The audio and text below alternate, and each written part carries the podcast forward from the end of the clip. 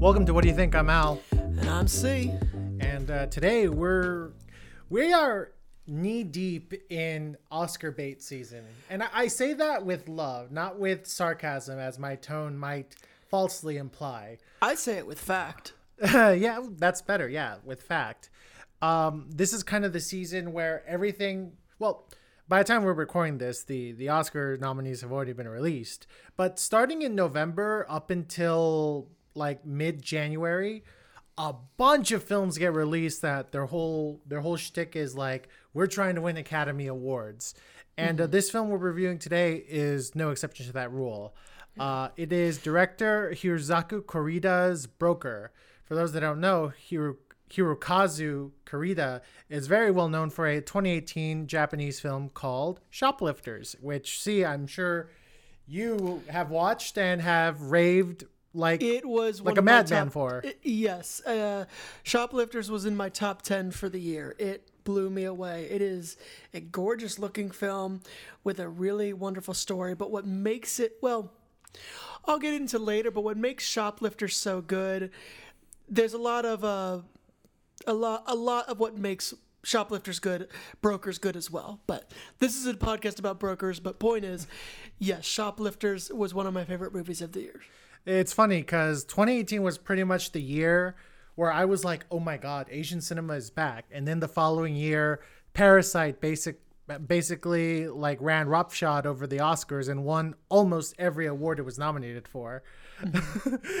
Remember, 2018 was the year of Shoplifters and Burning, and we, we both and we both agree that those films were somewhat better than Parasite, even though Parasite was the more slicker looking movie of the three. Parasite was the more digestible for was the most digestible for Western audiences, which I get. And It's uh, listen, I'm not saying Parasite was a bad movie; it was great, but yes, Burning and uh, Shoplifters. Which you know what's funny? For just a second, let me say, the one the movie I think of the most out of those three, even though it wasn't in my top ten of the year, is Burning. I have to say it, but this isn't about that movie. But guys, just if you want Parasite, but way more subtle, but way more slow burn, and it, at, at the end of the day, actually, I think a better ending. Watch Burning. Uh, yeah, and uh, again, burning. So, burning like Broker is set in, in Korea, and Broker, weirdly enough, from other so it's been like a renaissance of Asian cinema and Korean cinema in particular. And what makes Broker such a bit of an odd duck is that the director Hirokazu Koreeda is not Korean; he's Japanese. Shoplifters is a movie based uh, set in Japan with Japanese actors, directed and written and directed by a Japanese filmmaker.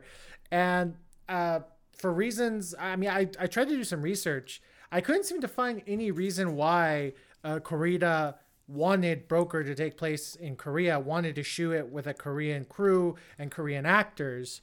Um, as far as I can tell, he just wanted to make this. He just wanted to be in Korea when he made this. Um, and hey, that that's perfectly fine. It's just you don't see that often. You don't see Korean films like get like heavy um heavy marketing when it's by ostens- ostensibly a, f- a foreign filmmaker. Um, But something else that Broker has in common with uh, the other big Asian uh, Oscar bait releases of the past couple years is that this one stars the Tom Hanks of South Korea, which C actually came up with that, at least in our friend group, uh, Song Kang Ho, who I absolutely love. Um, he What was, was, the first? What was the first movie you saw him in? Uh, The Good, the Bad, and the Weird, directed by uh, the guy who did A Tale of Two Sisters. I cannot believe I'm blinking on his name. Blah, blah, And blah. another and another movie you showed me. But Oh yeah, yeah. Uh, the Good, the Bad, and the Weird, directed by uh, oh Ji Woon Kim, my first was The Host by the same director of Bong Bong Joon-ho. Bong Joon Ho. Yeah, Ji Woon Kim. He's kind of my favorite of the three big Korean directors because He's the biggest, I'd say. he he's the he's the ironically enough he's like the one that gets like the bigger budgeted projects because he can both do avant-garde like Bong Joon-ho and uh, Park Chang-wook. uh, and he's also he, he I hesitate to use the word journeyman, but he pretty much he he pretty much can go into journeyman mode, which is why like before Parasite, ironically enough, every time uh uh Kim made a film that was that got any Oscar potential, Korea would really push it for their foreign for the foreign international feature Oscar because they're like, oh, he can do that. But then when he goes into his weird spaces, we get awesome things like The Good, the Bad, and the Weird, Tale of Two Sisters, A Bittersweet Life, which to me was. I, I think A Bittersweet Life is my favorite of his films. Hmm. Um, and I think we've talked about this, you know, uh, now that Bong Joon Ho has won the Oscar, he's kind of now like, you, you know, it's funny. It, it went from like uh, Ji Woon Kim was kind of everyone's starter Korean director because he he would be able to make some stuff that was more palatable for Western audiences. And then when Old Boy came out, Park Chang Wook became like the the big Korean director that people talked about. In fact, they both had their English language releases around the same time. Mm-hmm. Uh, and then Bong Joon Ho with Parasite has now become like the big name in in Korean cinema. You know, you know what's funny though is I always I it's so weird. I discovered them in reverse. Literally, that order you just described. Uh-huh. I discovered them in reverse. It's it's just weird to think about just now. But you're right. You're absolutely right. That that's usually the, that's the trajectory that Western audiences took them in, and with each one, the audience appreciation got bigger and bigger. Yes, uh, you know, uh, Park Chan Wook with Old Boy. His thing was and that for a while it wasn't Park Chan Wook. It was just Old Boy for a very long yeah. time. Let's be fair. Yeah. The only one who's still kind of not known to audiences is the director of Burning, Lee Chang Dong, because he very much stays in a very like avant-garde kind of indie space. But he and, will break out because he's that good. Yeah, he's that good. Again, but, but the it, other thing is he takes like five or seven years to make a single yeah, movie. Yeah, because uh, let's see, he made. He Malik's it. Yeah, because let's see, he made. He actually is often compared somewhat to the as the to the Terrence Malick of Korea, exactly. just for the amount of time he takes. Yeah, um, if I'm if I'm not mistaken, he he's spent, made four feature films. He's made. Oh. It took him eight years to make Burning, right? Mm-hmm. Something like that. Yeah. Before that, he did a beautiful film called Secret Sunshine, which is a devastating film that is also an incredible. Did you work. did you see poetry? Because I recently watched that. oh, on... you know what? You're sorry. You're right. He did poetry. So he did, in between those two, he did poetry. I'm wrong, yeah. but I have not. How was it? Um, it's like it has that subtlety that I just absolutely adored from Burning, but it's mm-hmm. like it's not as horror tinged as Burning no. is. no. uh, he's the king of subtlety, but wait till you see Secret Sunshine. That that movie's devastating. But anyways, anyways. So so the funny thing is, is that with the exception of, with the exception of of Lee Chang Dong, uh, all the other big name Korean directors have worked with Song Kang Ho. Uh, again, he was in The Good, the Bad, the Weird for Kim Ji Woon. He was in Thirst for Park Chang Wook, and he was obviously in The Host. Snowpiercer, uh, and uh, Parasite for uh, Bong Joon Ho. Oh, and obviously Memories of a Murder, my favorite Bong Joon Ho movie. Uh, yes. so, so basically, what we're saying is that if if there's any place to make internationally recognized cinema in Asia, it ain't China, it ain't Japan. It's Korea. Let's be real here. It's Korea. It's Korea. Korea's the big dog, and then the second place is Japan. Significantly lower second place, but it is because Japan had the horror thing going for a while. Oh yeah, and China. China's thing is that they're kind of they've kind of just like we want to make big dumb blockbusters, yeah. and we're not really focusing on our on our more artistically tinged efforts. Like they're they're just not. Um, well, it's you know what you can actually. It's often a, a Chinese, not Hong Kong. Let's be clear, because Hong Kong cinema is its own thing. Not but, anymore. well. I can dream. Al. I can dream. Uh, First off, I I figured you'd be more broken about that than up about oh, oh, me. oh! I am. I, make no make no mistake. Uh, yeah.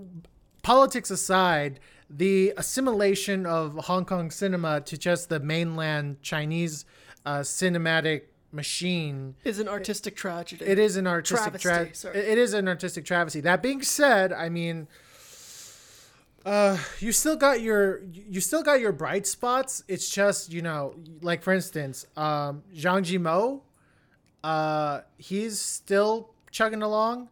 Um, what what was his last film? The the the not black and white film, but it might as well have been. Um, oh God, what was it What called? we're learning. f- Oh, you mean uh, Shadow? Shadow, yeah. Yeah. Shadow. He did what make we've learned, folks, Shadow. is art thrives in a democracy. yeah, it does. And- um, but but yeah, you know the the thing is, is that if you want to see like what uh what Asian cinema, what the Asian continent can give you when you give like two hundred million to a budget, you get the stuff that that that's being made in the mainland and the Hong Kong cinema market. But if you want to see like real real interesting, maybe even innovative storytelling, by far you, you got to go to South Korea and Yep. to a lesser extent uh, Japan. Um, and again, I think that's why uh, Hirokazu Koreeda decided to shoot Broker and make it take place in Korea. Um, and hey, again, that's for a myriad of reasons we don't have to get into. As a Japanese filmmaker, you know that that just had to be hard to kind of do that balancing act of like tell, telling your tell, telling your investors that hey, uh, I want to bring in Korean investors or or just telling your Japanese investors, hey, this is going to take place in Korea with with Korean actors, and there's nothing you can say about it. Uh, but yeah, broker. Um, how about see? also, the North Kore- also the North Korean cinema market is incredible. is it? No, I'm kidding. no, I was like, I was like, I was like, I'm about to learn something today. no. Well, you know, you actually, you know that there actually there's a movie about this where Kim Jong Il abducted two South Korean directors, uh, a couple. Yeah, yeah, made yeah. Them make movies for them for like One of them made like a like a like a, a kaiju movie, I think. So here's the crazy. The, also, there's actually a few great documentaries on this, but basically, they made like seven movies with him or in North Korea, and like they were getting very popular in North Korea. Like Kim Jong Il, there's a recording where Kim Jong Il secretly admits he's happy he doesn't have to make his citizens like force his citizens to go see them anymore. Mm-hmm. Like he, they were really helping it. In one case, the directors just decided let's remake a movie we didn't like how it turned out in South Korea, so we're gonna re- remake it in the North. Mm-hmm. But the last thing they made was a ridiculous kaiju movie, just absolutely insane. Mm-hmm. Um, and then they used that and made a deal with the Cannes Film Festival to basically. The Cannes Film Festival agreed to accept it so that they could then go over there and then they could basically say goodbye to, to North Korea. And they literally ran, and I mean literally ran to the American uh, embassy. You know, uh, that's that's that's wow. Yeah. Yeah. That that Folks, I, look I- it up. It's crazy. There's a great Cracked art- article about it for those that remember Cracked. Cracked. And you know, South Korea didn't want them back for a while because they thought they defected, and Oh, they were convinced. sucks. They were a lot of South Koreans were convinced that because basically uh, Kim Jong Il told them, "Look, if you want to go back to my work camps, you can, or you can say you thought you'd come over here with more artistic expression, with more freedom of artistic expression." so, which, dear Lord, when you're faced with that kind of a choice, so basically, famously, the um they went they moved to America because in South Korea they basically weren't having them. And unfortunately the husband died before he was able to ever go back and when the wife went back, she was they because she was also a very famous star over there. She was not well received. It was very sad. Um, and it's I, I know there's been a bunch of documentaries. They've been trying to do a movie about it for a while. I hope they do at some point because it is an incredible story.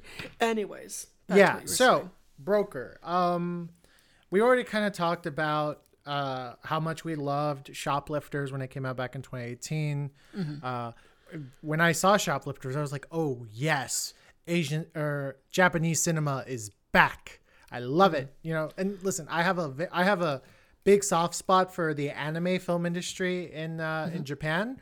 But I kind of miss seeing like really well done live action stuff. Like like I I love seeing that Japan was like, hey, Korea Korea is kind of stepping up, and we need to step up too. Uh, but anyway, uh, so the rest of the cast besides Song Kang Ho. Oh, actually, right before that, right before I list off the rest of the cast, uh, see, you kind of mentioned it already. Uh, so how about this is how I'm going to phrase this opening question. Yeah. Song Kang Ho. What is it about about him as an actor, as a performer, that makes you keep coming back to his movies? You know, So or or he- or, yeah. or is he like a non-element to your decision to watch the Korean films that he's in? Like you're like, oh, I, I I'm saying this because it's a Park Chang Wook movie, it's a Bong Joon Ho movie, or do you or do you go like Song Kang Ho? I love him. I, I want to see him in more stuff.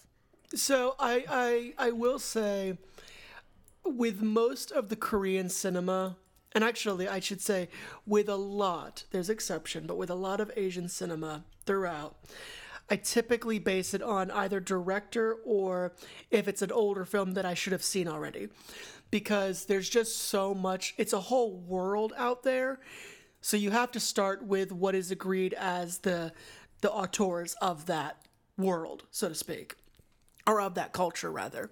So I admit fully that that's how I go about it because otherwise I think I'd be sifting through so many great performances that it would get exhausting.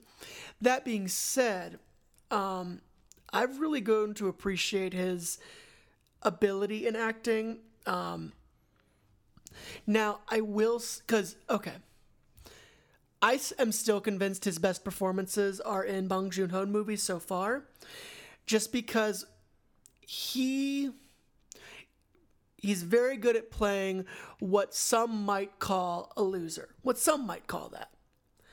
But what you realize is he has this innate ability to not just redeem whatever to not just just give a redeeming performance. But he also he he does something incredibly unique and that is when he performs the redeeming act or various redeeming acts to make him better he's able to give off this incredible moment in, in every performance that i've seen where he's shocked that he just did that. Like he doesn't believe it. And that's so incredibly human. Like because some of the things he's pulled off in his various movies are truly shocking so anyone would be surprised by that, but he doesn't like do a whole big song and dance about how he's surprised. You just see it in his face. He's like, "Oh my god, I did this." And it's so great. But within that, he's he plays such great pieces of shit at times that you just revel and and he revels in what he's doing too. Like I really take as a good example his character in um, The Host because if you look at it,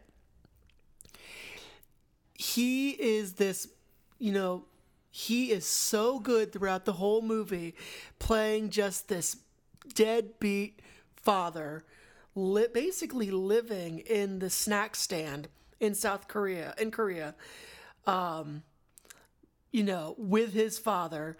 Um, and he's just so good at playing this lazy mofo who doesn't care. But then this huge calamitous act happens and he decides he has to get it into gear. But what i love is the movie reminds us that he's not just going to suddenly be good at doing the right thing. He hasn't done it. So he's really bad at it for a while until at the very end he you know in the movie he gets everybody together his whole family together. And then they solve the problem. I'm being vague in what the problem is because you got to see it. Although the poster will tell you pretty quickly. But he's just very good at playing completely unaware um, bad people who you bel who you genuinely believe the redemption and that is so rare so whenever here's what happens whenever i see him in a korean movie i'm like oh hell yeah like no matter what he always seems to be good at picking the movie and he always plays it well Yeah. So, like I said before, my first Korean film was The Good and the Bad and the Weird. And this was like when Netflix was just starting out as a streamer. So they had a ton of foreign films that were like weirdly obscure because I guess those were the cheapest to get the rights to. And um, like I said before, he's made a bunch of movies with the big three Kor- South Korean directors that a lot of Western audiences know.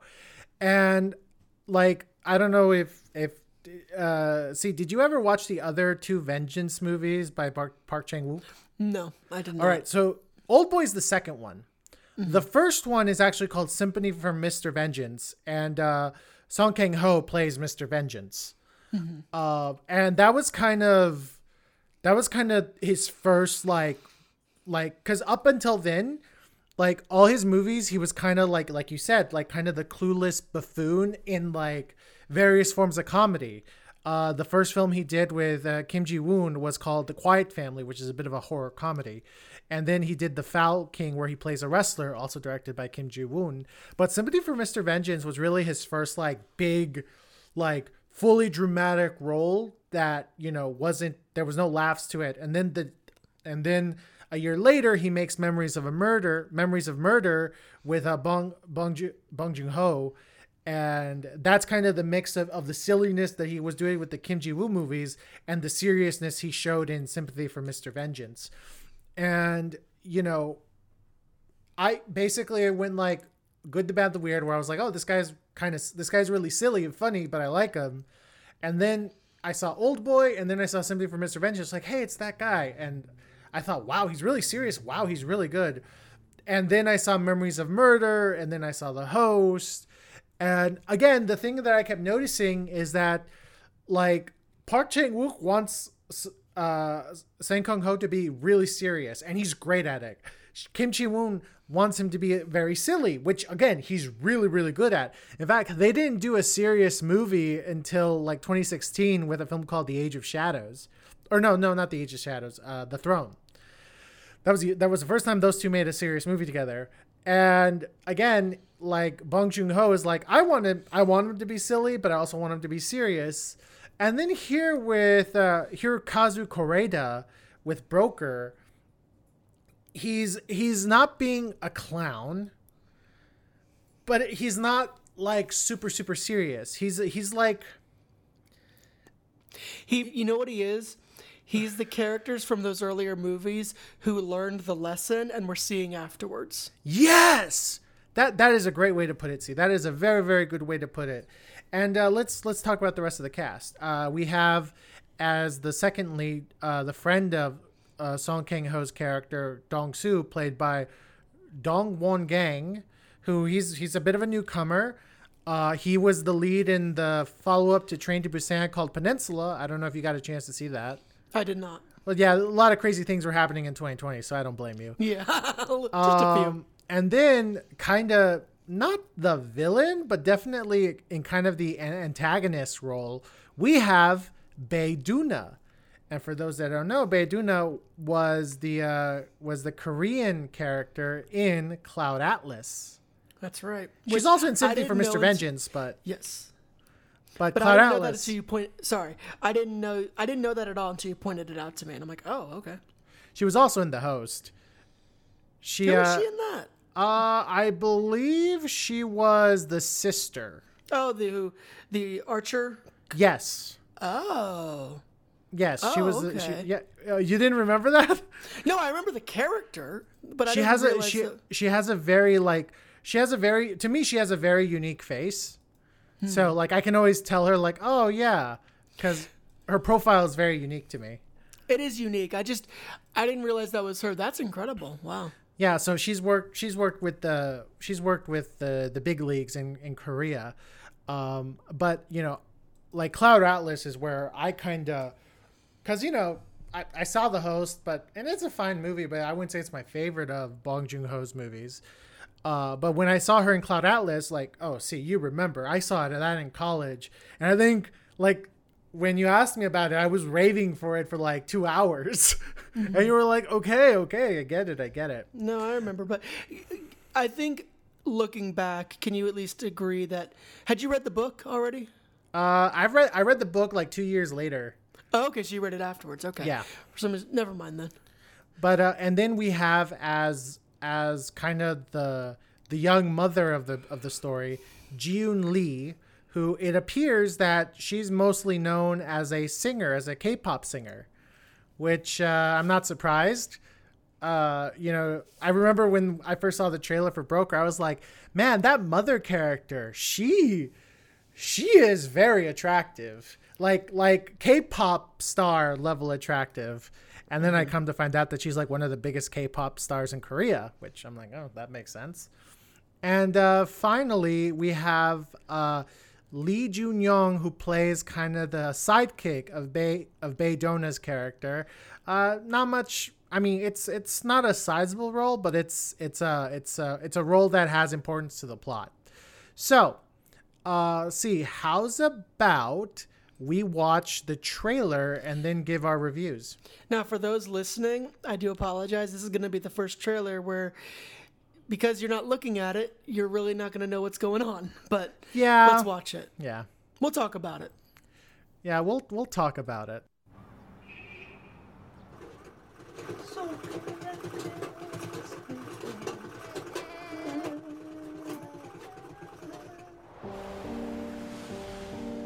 선아 씨의 소중한 아기를 안겨드리는 큐피드라고 생각하시면 됩니다.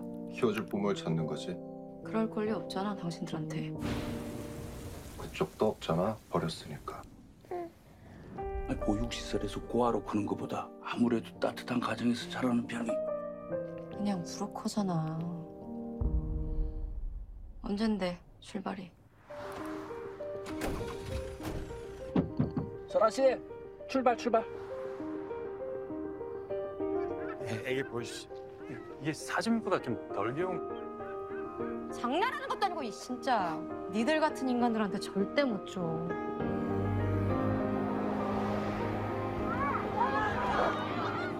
그래 여기 있는 애들은 다한 번은 어? 나 아저씨 아들 하면 안 돼? 아쌀것 같아. 나 다 알아. 가족 아닌 거. 완전 거짓말쟁이들이구만 어?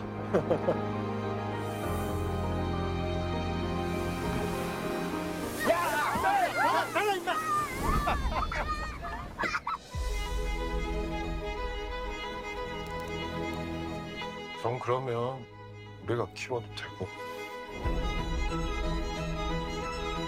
그러면 나는 계속 부정만 당한 인생이네. 그렇게 다시 시작할 수 있으면 좋겠다 그러니까 우리 앞으로 까먹지 말자. 나 혼자였으면 아무것도 못했을 거야 굳이 뭐 혼자 다 할 필요는 없어.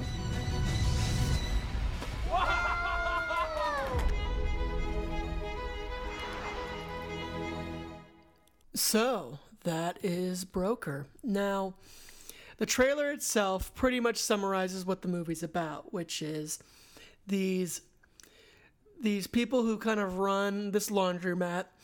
Uh, they they kind of launder children in a, in a but wait stop no no no They're human not- traffickers. they're, they are kind of human traffickers but Kind in the- of. but in the best way Jesus Christ. no, I'm saying all the wrong things. Okay. Here's the basic thing you need to know. And I think they. So, basically, many countries, Korea is one of them, have a system where there are various places where if you, as a mother or parent, truly are not able to take care of your baby, you can drop it off at a hospital or. Um, in America, it's any of those places with a sign that say a safe place, right? Isn't that what Um, that is? In in the movie, uh, the uh, the mother character drops off the baby at a church. Uh, oh, that was a church. Oh, yes, it was. You're right. But so yeah, she drops it off there. But there's different places throughout in Korea that you can drop it off, and churches usually take the kids in. So they, it's about a mother who drops her baby off because she can't take care of it, and instead of letting the baby be ba- baby be put through what would the equivalent be of the foster care system, um, they decide to take the baby. These Um, laundromat guys. Yeah, these laundromat guys, and they've done this before, and try to sell the baby to loving parents. Uh, and their justification for it is that the the the foster system is so screwed up. Which, in let's be clear, in almost every country, no matter how great it is, and I, I say that living in a, a, truly great country, the foster system is screwed up. Like there's no way around it. It's just it, it can be messed up. There's just so much room for abuse, and this is no different. So the they decide to broker the baby around, and the mother gets involved again because at one point she tries to take the child back and it's not there. So the rest of the movie is this sort of road trip movie about them going to different possible families and seeing who they like and who they're willing to give.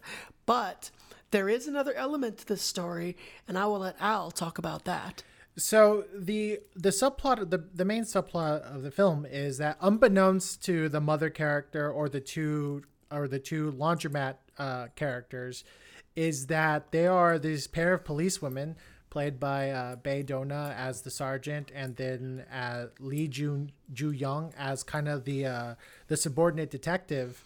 Uh, they're pretty much on a state. They pretty much catch uh, catch one of them take the baby from the church, and they bring upon themselves to wait until they catch the this trio actually selling the baby to arrest them.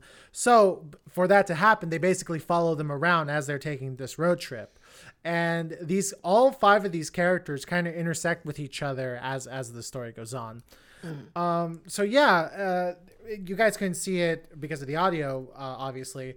But there's a there's a little blurb on on the trailer that says a movie about chosen families, and I think that's that's kind of the best way you can describe this movie. Uh, it's a it's a compassionate look over the various messed up corners of of Korean society that lead to the the selling of a child. you know, I also want to point out, and we'll get into this a little bit later, but as far as the director concerned is concerned, I'm seeing a theme here, but we'll get to that as well. Um. So yeah, I, I think we can get to that now. See. Sure. Uh, so right, right before I hand it off to you, uh, I think, like for people, people should know that Koreeda, at least in the two films I've seen of his, he's not particularly interested in telling a morality tale about good versus evil, even when it's about situations where there's clearly a moral. There, there's clearly a moral position to be had in this case, you know. But he find, he's all about the moral gray, but he he sees it in the best light. That's what's interesting. Um, I, I was gonna say that he he presents you know these situations where there's a clear good choice and a bad choice, right? But the people who are making the bad choices, he, he's very compassionate over showing how human they are. Something that uh, we talked about when we were reviewing uh, Darren Aronofsky's The Whale, or just Darren Aronofsky in general, is that while he ha- he has a very clear, his films have a clear moral position they it, they still are interested in in kind of depicting the people who might have deviated from that moral position with some sort of understanding and compassion and here in broker it's no different uh, Song Kang Ho and Dong Won Gang play human traffickers. And the film doesn't try to dissuade you from seeing them as anything but such uh, but then you kind of see why they're doing what they're doing and, and, and you you still don't agree with the idea of selling a baby to strangers, but you're like, oh, uh, uh, Song Kang Ho's character, you know, needs the money, and Dong Won Gang's character was traumatized over being and how he perceives as abandoned. So you're like, okay, we understand why you guys decided to go into this horrible, horrible business, and that at the very least they try to do right by the children they're trafficking. Uh, and then you have Ji Yoon Lee, who plays the mother who abandoned her child, and you come to learn why she did what she did, why she's in the position that she's in, and why, like in her own way, she's trying to find redemption, and you come to appreciate it.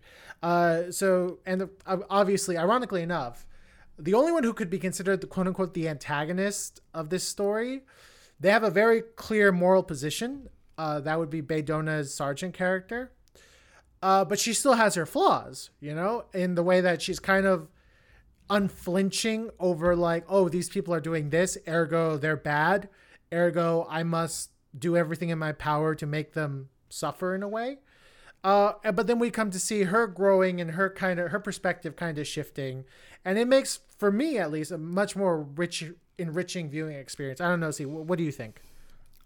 So, for me, it actually took me a very long time to get on board with this with the B plot or the side story because it just for a while I didn't mind the two cops following them. That was fine. But the investigation that was going on, which spoiler, a little bit of spoiler, there is a there is an investigation. There is a larger criminal element that is being investigated in this movie. And these yeah. and and we say that like in the in the most lightest way possible like it's a part of the movie but even the movie itself kind of drops the subject like a third of the way in but it keeps that alive, I felt, with these two cops. Like that's how it keeps Yeah, you kind yeah, of reminding yeah. of it. yeah so you have this whole bit and I just had a lot of trouble for a while getting fully on board with the with the full side plot including the cops in a way because I'm just like it, at times it felt like whenever I saw them the plot just felt like it was being interrupted like it was oh we stop everything and do this time almost stops and here they are like we have to watch them talk about the morality of what's happening and trying to figure out how they're going to catch the brokers. Um, so initially, I wasn't annoyed, but I was sort of, I, I was trying to let those scenes pass by.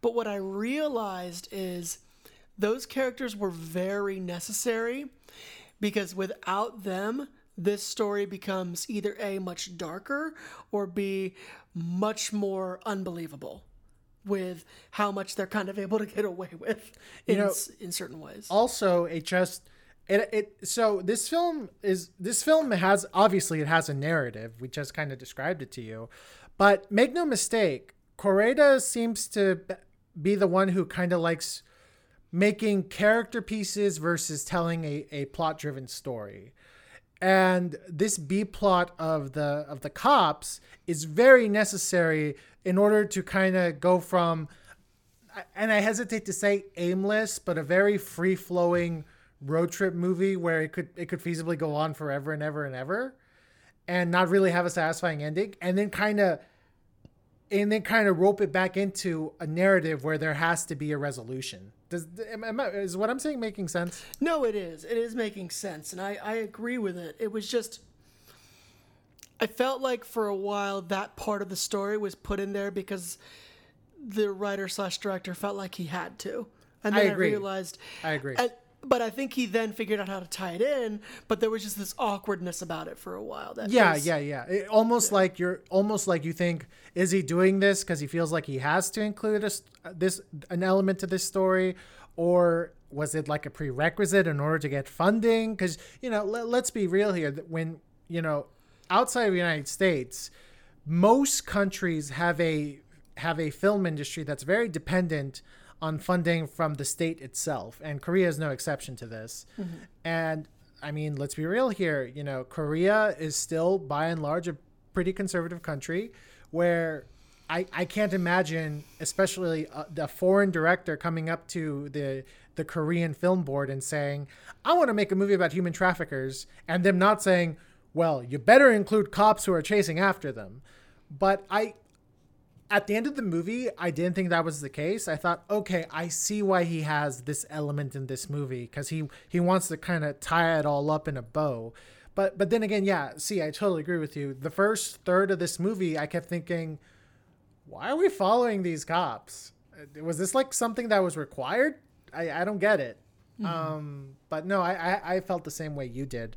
Um, let me ask you this: a character. So for me, um, this is a performance. These this is a film that's driven by its performances, not necessarily by its plot, but by its performances. It's a character piece. It's a character study. And listen, Song Kang Ho obviously is doing great work here. I mean, for God's sakes, he won a César over it. Um, Bae Doona is doing really good work as the sergeant.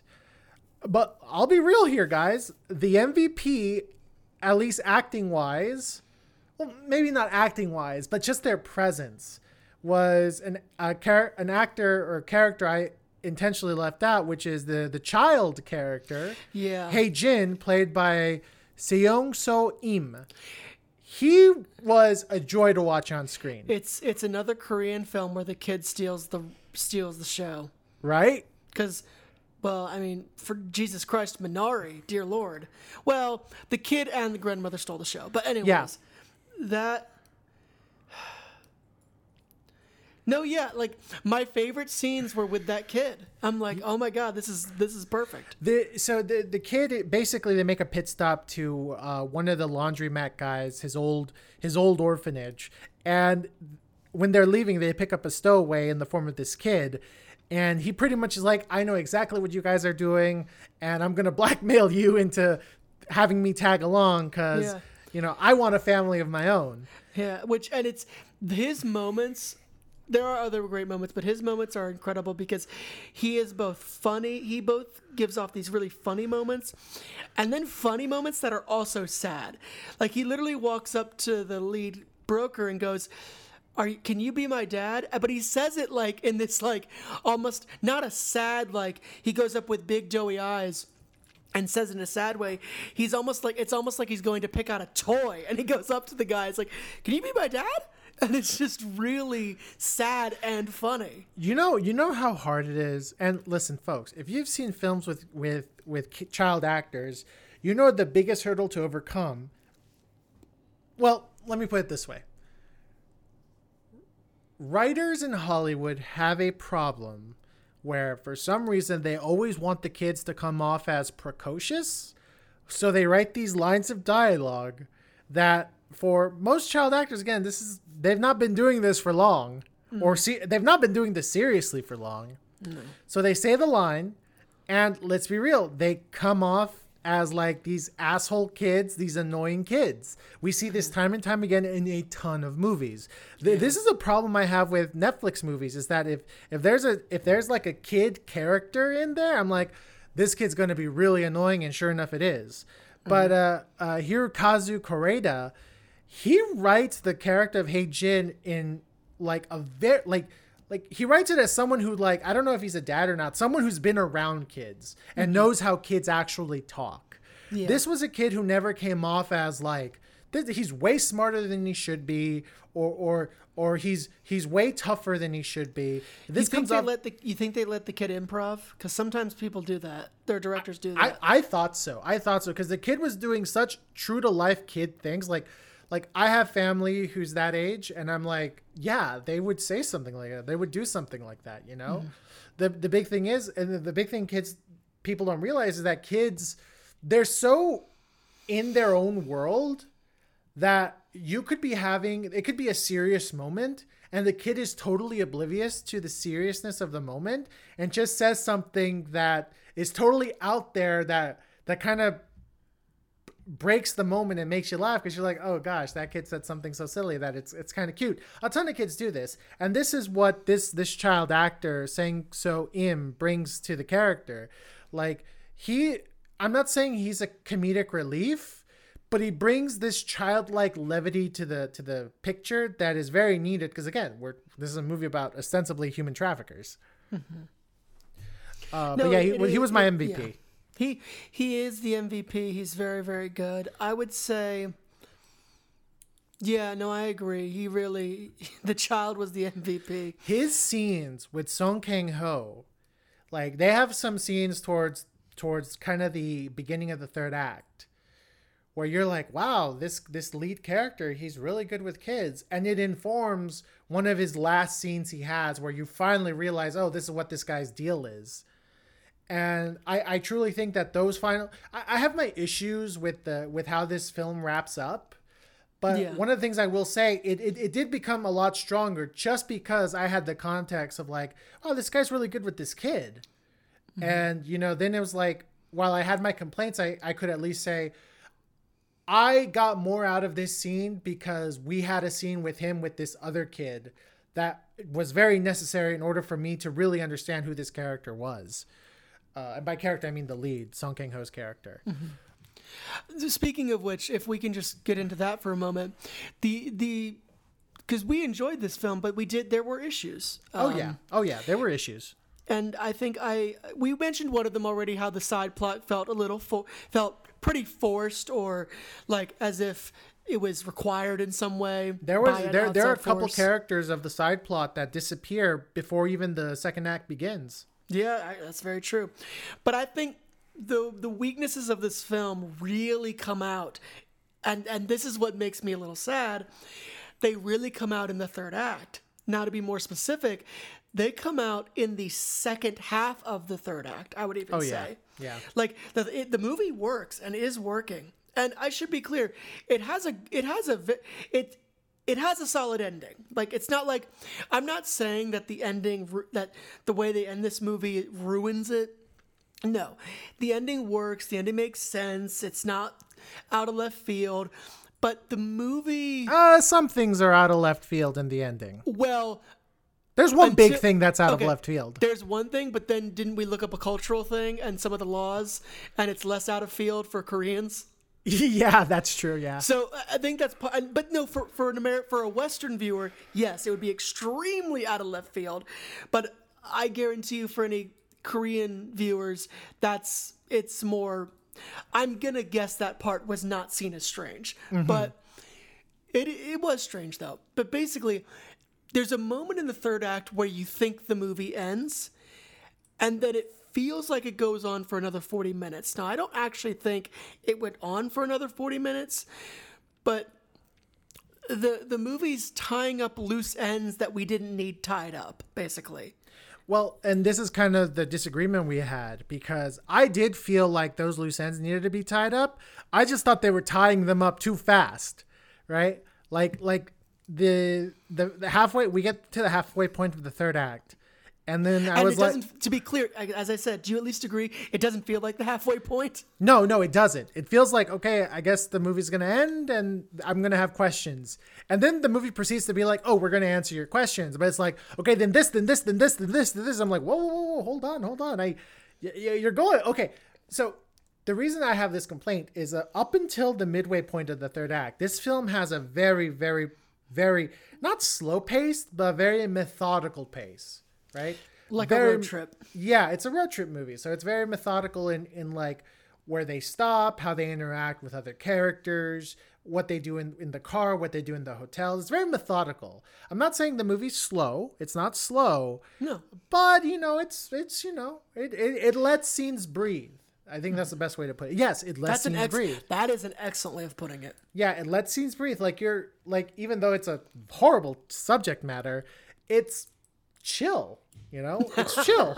It is. No, it is. It is. and, and then we get to the halfway point of the third act where you would think okay this movie's going to end here and there's these questions that don't really need to be answered or we don't think need to be answered and you know I, we leave it to the viewer which you know a lot of films do especially films that have this type of methodical pacing it always seems like the the how you perceive how the narrative goes also gives you an idea of how much the narrative is going to answer in regards to the characters in the story and then it decides to go okay then this happens and this happens and this happens and this happens and this happens and to be to be fair to see it is a good non it is a good 15 minutes of that where you're like oh okay now now oh now now no no keep No, going, okay, not okay. now. Keep not going. now right but my problem was that i didn't mind those extra 15 minutes I just minded that it was like, okay, then this happens, then this happens, then this happens, then this happens, and prologue.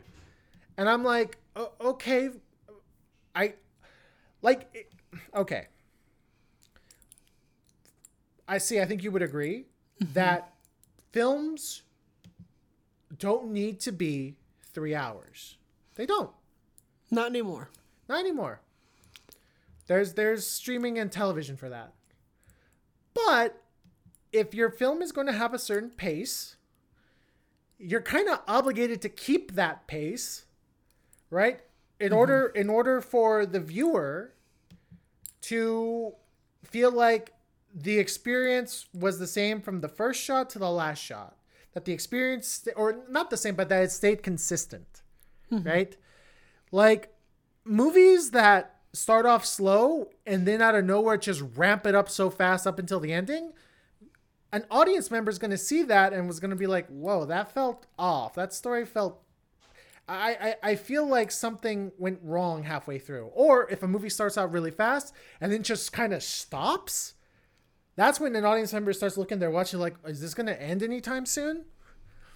And that's why if if you're going to tell a, cer- a story and you're going to tell it at a certain pace you kind of want to keep that pace consistent you know you ki- if you're letting your scenes breathe you got to let them breathe all the way through You can't just let them breathe and then out of nowhere decide, okay, we, we need to wrap this up. So we got to go really, really fast.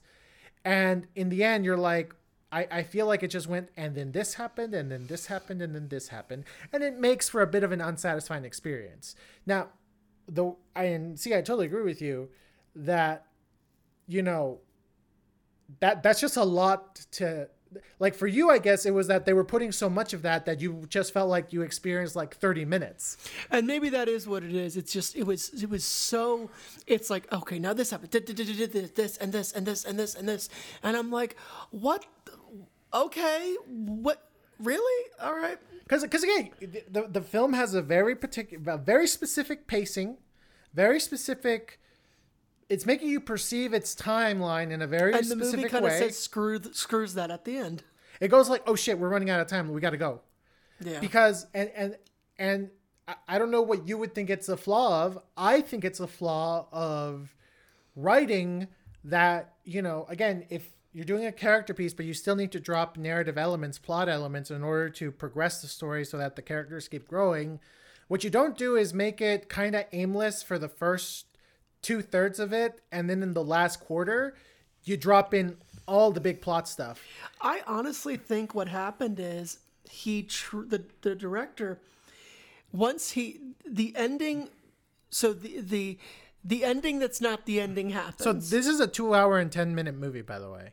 Yes, and let me be honest, it, it feels longer, but that, that for the most part, that wasn't a bad thing. I don't mind if movies feel longer or shorter than they are if it works. I know I often complain about a movie dragging out or being long or being slow. I know myself on the podcast. But if a movie is long and it works, I am totally for that. Lawrence of Arabia is an incredibly long movie and it's one of my favorite movies, so I get it. But what I'm saying is with this, he when when when you think the movie's going to end i think for the director he got what he wanted whether in, in writing and in directing he's like okay good. I got that. And it's not that he didn't care but he was just kind of like oh yeah let me answer these other things. Let me just do what i need to do to wrap this up. I, I think he just was like because it was seen you can kind of see it was it was viewed as less important for him. So because of that he just went through it at a pace that thought was he he, he went through it at the pace that he was also interested in it if that makes sense. So he's like Yeah. oh let me just do this. And he did it and and here's the thing the of those little vignette scenes at the end where it's just like going through showing like what's happening like before the epilogue you can tell which of those he cared about more because there was one that was significantly longer than the others Yeah. Yeah. Um, for me, I think what it is is that either uh, I I don't know if the thing was was that like when he when he turned in the draft to the producers and like this is what I want to make, they said, well, you you kind of need to answer these questions if you want to get funding, and he just wrote like ten extra pages, and there and these lawyers like we'll just shoot these really fast, or he had a significantly longer cut of the movie because this is how I feel. I feel like those last fifteen minutes should have been thirty five. Um, because again, but the- you can see any producer saying no no, no, we got to wrap this up in under under two hours and ten minutes. either and the compromise cut- was and- and he didn't cut the driving scenes yeah, yeah, yeah. It's like they said two hours. He's like, let's do two hours and thirty. Two hours, two hours and fifteen. Two hours, two hours and ten. Fine, and that's what they did. And you really do feel it, and it's it's a very jarring experience because I don't know. See, when was the last time we saw a movie where it had a very specific pace, and then just those last fifteen minutes just ran by? Like I can't don't remember the last time I've seen a movie like that. i don't know and this isn't the first road trip korean movie we've seen so That's true. there you go Uh, and that movie was really fucking long Yeah, yeah. I mean, that movie, my God. Well, we we didn't we talk about it in our premiere episode a little bit, or no? Uh, I don't think so. For the I can't- record, folks, the movie is Drive My Car. That movie is nearly three and a half hours long. and it's also Japanese. Oh Jesus, it's Japanese. But what's amazing about that movie is it it dares you to defy its pace. But It but, but dares listen. I, I give Drive My Car credit. That movie never once decided to speed up the pace. It's for like better or worse, for better or worse. It's like no, this is how this is how it's going to be. Uh, this just is how chill hop with it. Yeah, that's literally what it is. And It is, well, yeah. the, the funny thing was, was that like as I was watching this movie, I kept thinking, you know, I feel like Broker is a much smarter way to present something that Drive My Car was trying to do. Mm-hmm. And I was like, I'm digging this. I'm digging. I'm digging the pacing. I'm digging. I'm digging the the stories being told in each of these scenes. I'm digging the character work being done. You know, because here's the thing about Drive My Car. Make no mistake, that movie. That movie makes burning look like Parasite in the sense of, in the sense so in the sense of like, Drive My Car is all about let's keep it still, let's keep it subtle, let's keep it minimalist. The oh, Thing- first off, in Drive My Car, The only action scene happens out of frame and literally literally the character walks out of frame and you're like, "Oh, where'd he go?" And then later we found out he got into a big fight. last thing, the very only last thing I'll say about Drive My Car, you know that experiments where they took the waters and boiled them, but very slowly over time. Yeah. The audience is the frogs. Yeah, Okay? yeah. that's and that's not me saying the movie was terrible. What I'm saying is it's like it's an ex, it's the definition of super slow burn.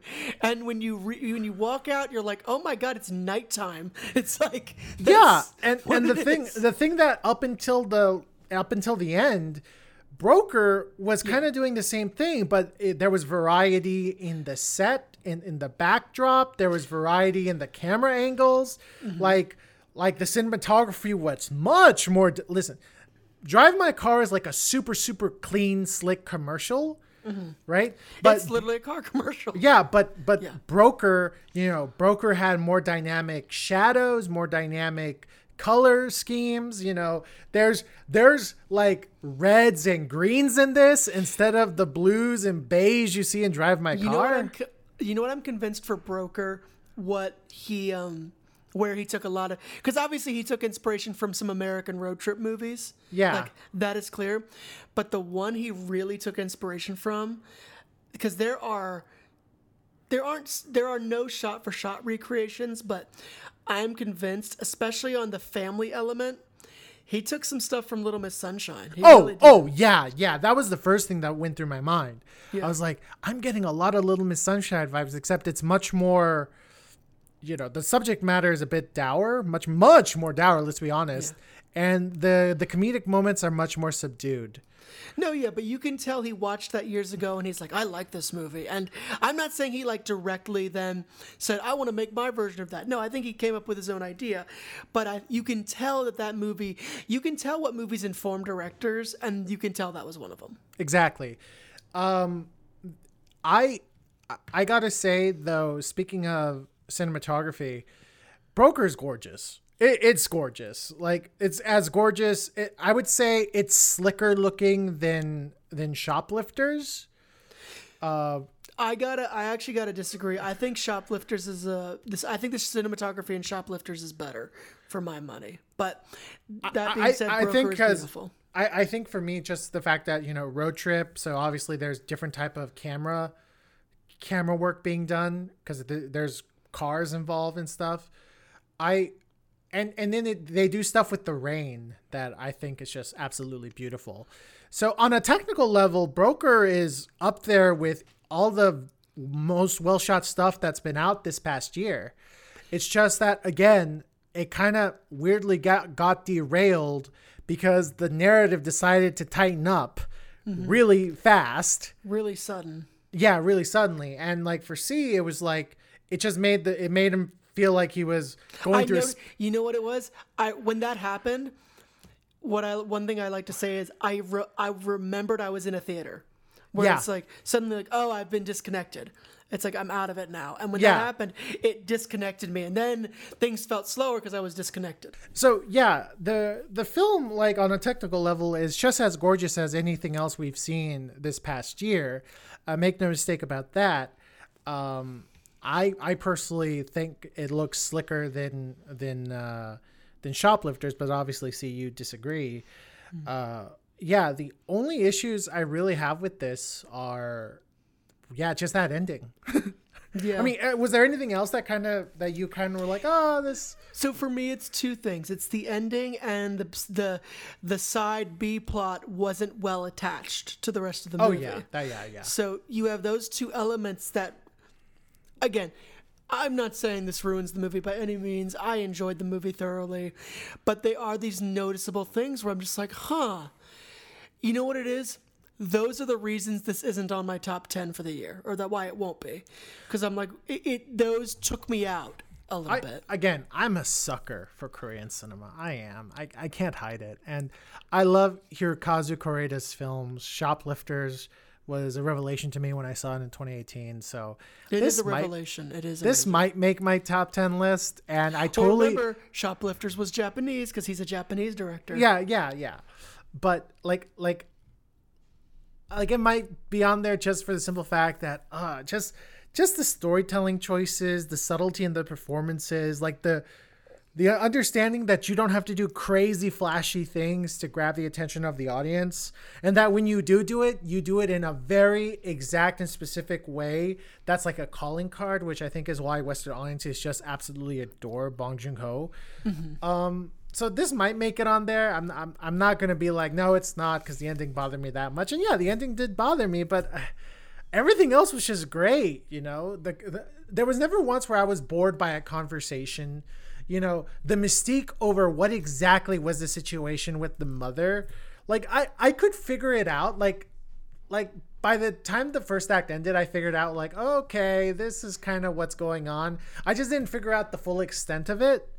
And to be fair the one thing i will say about the ending was that the way the movie sets it up is that you think they're gonna they're gonna it's gonna be this type of ending where you're like oh i guess i guess there are no consequences but no there are consequences even though you're like okay you could have let those scenes breathe but i guess not uh so see how's about we give our our final rating what's what's your rating Um, I gotta give this. This is a flush because it's it's certainly very good. It's certainly it, when this movie hits, it hits. Yes, I have problems with it, but I'm not gonna. I don't. I won't allow those moments to ruin the movie for me. Yes, I fully admit that I I preferred his previous film, Shoplifters. Um, but the, the the story that's being told here is truly um, sad yet beautiful, but somehow. You know what? This is such a morally gray movie in the brightest sun that you can't not love it. With great acting to boot. But I acknowledge the problems it has, so I cannot say this movie fucks. So this is a definite flush, folks. And if you actually, I would say this if you want to get into something, if you want to get into Korean, further delve into Korean cinema that's currently out, that isn't a lot like Parasite, but you also don't want to go, because I know some of the foreign, some of Korean cinema has a bit of an odd reputation in some of their films. You want to go for something that's a little more, what you, little more Western-ish, but still very different from Parasite. This is a great movie to actually pick but I give it a flush. I give it a flush too. Um, this was a fucks up until yeah the resolution. Then I was like, oh wow, this this is just a bit too, this is a bit too quick. Not enough focus, and like it literally it goes like okay, no more focus on the characters, focus on the plot, and we're just gonna have the plot resolve itself. And again, if you are actually, I say sorry, I apologize. If you are West, I said how this is actually a good movie to get into if you're of a Western audience. There is a legal cultural element that happens, and it is confusing. I would just say Google the laws of Korea, and you will be surprised. Yeah, that that's a good disclaimer to give. Um, yeah, it just it's honest. It's like that's yeah, a yeah. disclaimer you need. Yeah, uh, I I would say that the ending it, it's just such a jolt from being a very you know moderately paced character piece to then just wrapping up the narrative and it being so abrupt about how it wraps up. Like what I mean by that is that we basically are told the character did this, the character did that, and you're like you don't even get to see how they're kind of reacting to their new situations. You're just told this and gotta move on. We gotta move on, and that's that's jarring, you know, and that, that made for a bit of a confusing experience. That being said, I can't deny up until then the character work was astounding. Uh, Song Kang Ho was giving, again, like th- this is a guy who's made a Really good soundtrack too. oh really good soundtrack but this is a guy who it feels like every film he's giving career best work you know? Obviously mm-hmm. there's the stuff that's been the best like i still think memories of murder is his best performance straight up. I know a lot of people say that it's parasite but those people are wrong. Well, also those people who have only seen Parasite. exactly right? But it always seems like song kang ho is always doing like very because again like you stated earlier he does the kind of out of his element sort of buffoon with the heart of gold thing and he does that really well but it seems like later in his career he's just been doing like these really subversive variations of that type of that character type. And this is no exception. In this one he's playing he's playing a man who happy-go-lucky but is in a very morbid business and we slowly come to learn why. And i i, I think it's some uh, some really really good work from him. Um listen uh the other the other actor uh his co-lead uh Dong Won Gang he's kind of new to the to the place and you know he was a serviceable protagonist in peninsula and i'm interested to see like kind of what his range of characters are going to be. Bae Doona again. Bae Doona, weirdly enough, has plays a very complex role, and she's always very, very believable in it, and I love that. And I love seeing her again on the big screen. Uh, Jieun Lee. Listen, I'm not a K-pop fan, so I don't know much about her, and you know she does really good work as the mother. If this is her first time acting, I'm interested to see what else she's going to do. And mm-hmm. I, I, I'll be honest, in a, in a bit of a weebish way, I don't mind seeing that face on the big screen. I'll be I'll be frank. Sure, but to be also clear, if you miss this in the big screen, because guys, this movie was not easy to see a big screen viewing of. If you miss it, you're not losing anything. Yeah, you're not losing anything. If this this is that type of movie when you're like, I want to see you know when you're in that mood to see something a little bit elevated, this is that movie to see when it's on Netflix or more likely Hulu. Yeah. And uh, yeah, that little kid, Seong So Im, really good. I, I hope he sticks with this because he's got a knack for it. But Uh, I hope he stays a normal kid too, that that that's because you can tell true. that's what made him good. Yeah, yeah, you're totally right. You're totally, totally right. So yeah, this has been our review of Broker, directed by Hirokazu Koreeda. This mm-hmm. has been What Do You Think? I'm Al. I'm C. Later, Gators. Bye. Good night, everybody.